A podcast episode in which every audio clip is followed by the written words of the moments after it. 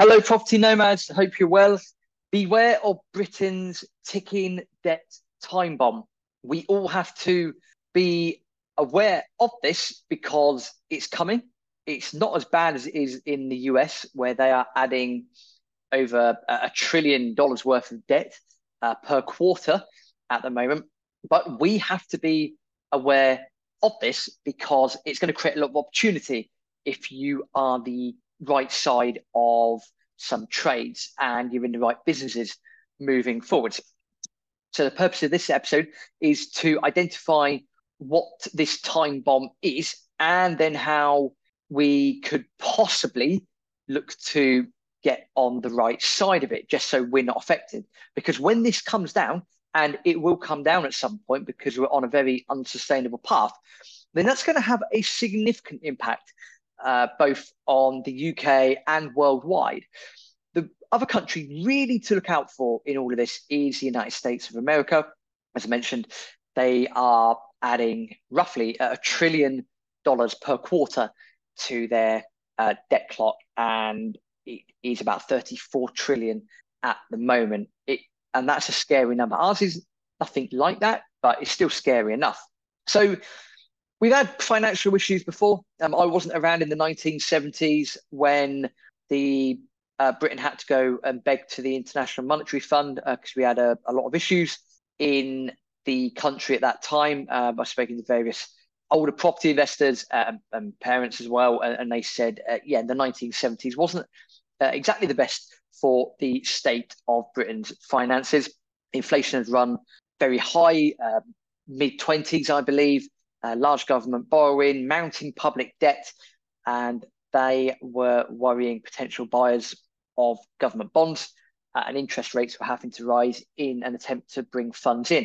That was the 1970s, and that should probably sound quite familiar to you in the 2020s because we've got inflation um, running away at the moment. I would say the government stats will tell you it's come back down, but you know if you've had to top up your car recently, uh, you'd probably appreciate that that's you know anywhere between 30 and 50 percent up in the last couple of years.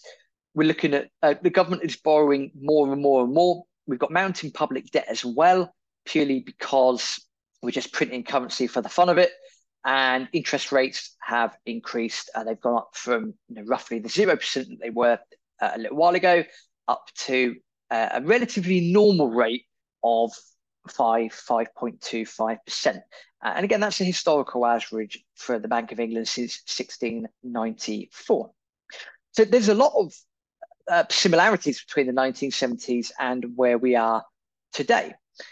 Now, normally um, the government, what the government has done uh, historically in Britain or the United Kingdom, uh, it responds to crises like wars and, and pandemics by opening the checkbook, uh, like most governments do, uh, and then it lets economic growth and reduced borrowing shrink the burden afterwards. So it, I would like to say we're relatively fiscally uh, reliable, but that's how that's the game book that we play. The challenge that we've got is it doesn't seem to be true nowadays because we've got more inquiries going on. Uh, people uh, asking whether the government's fiscal rules are fit for purpose.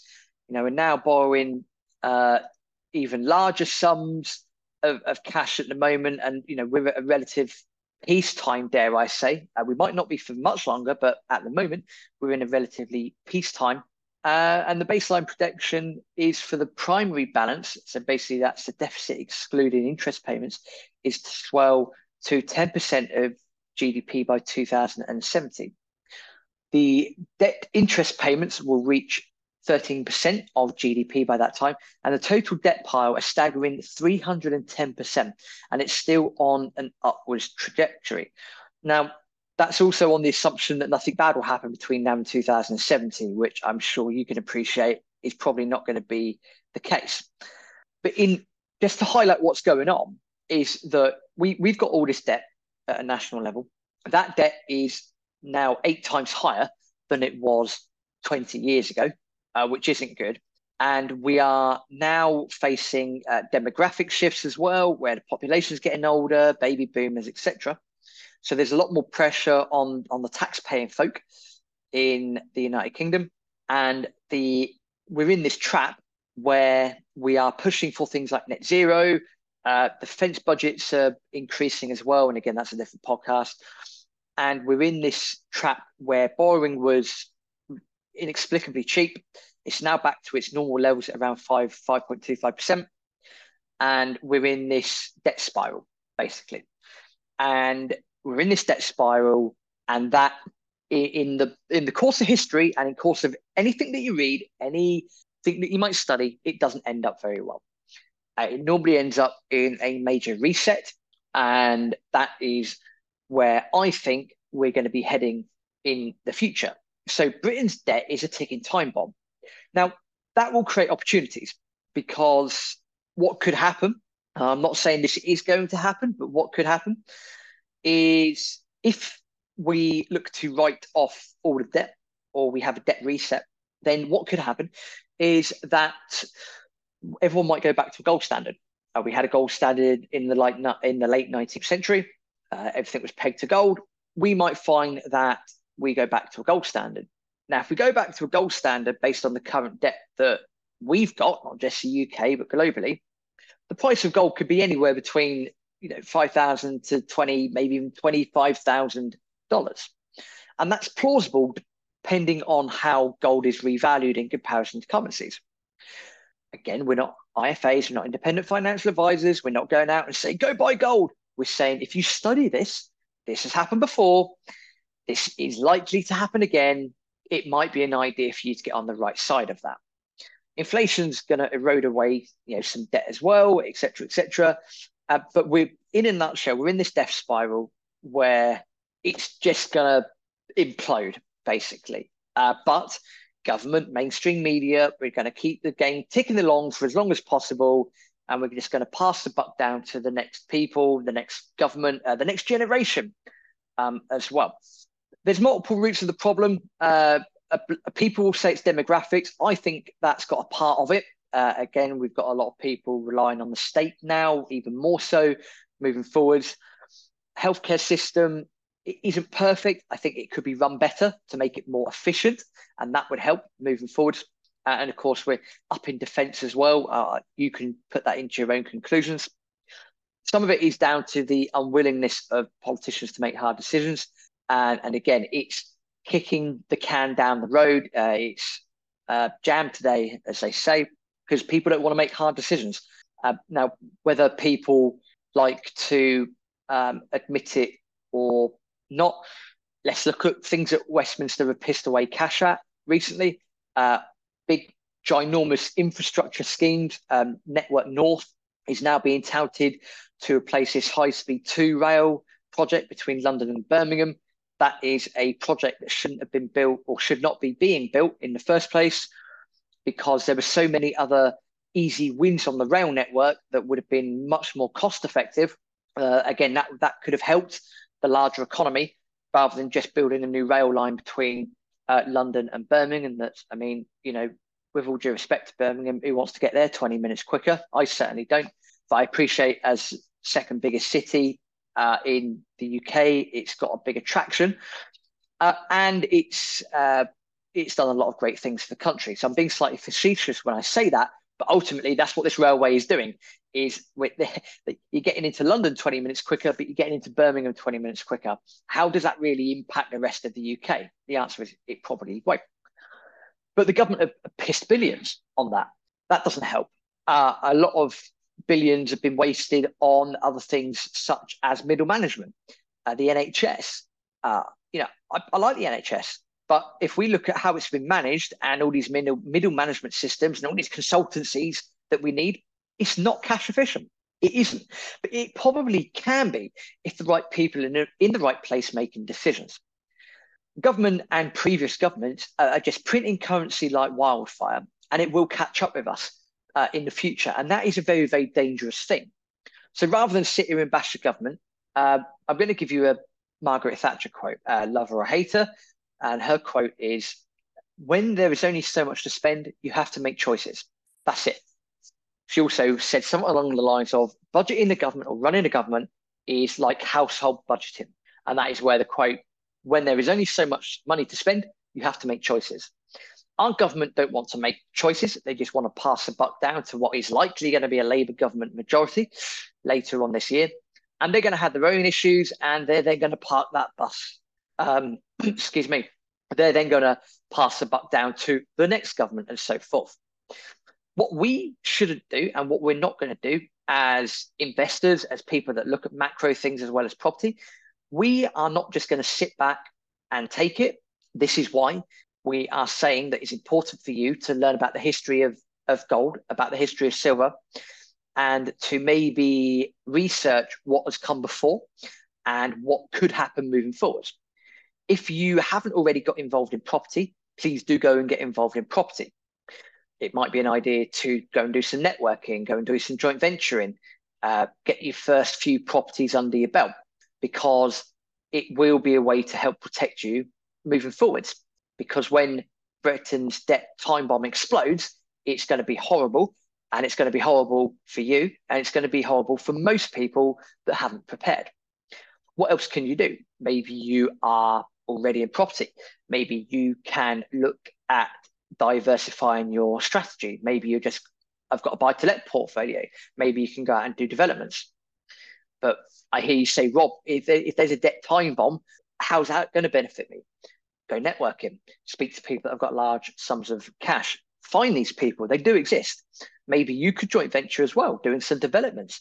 We might find that asset prices might get remarkably cheap when everything implodes and people have got nowhere to go.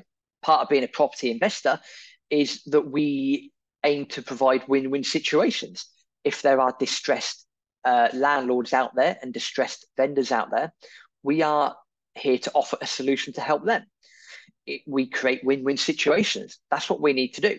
Go and hunt down as many win-win situations as as you can, because ultimately, the this ticking time bomb has been happening for a very, very, very long time.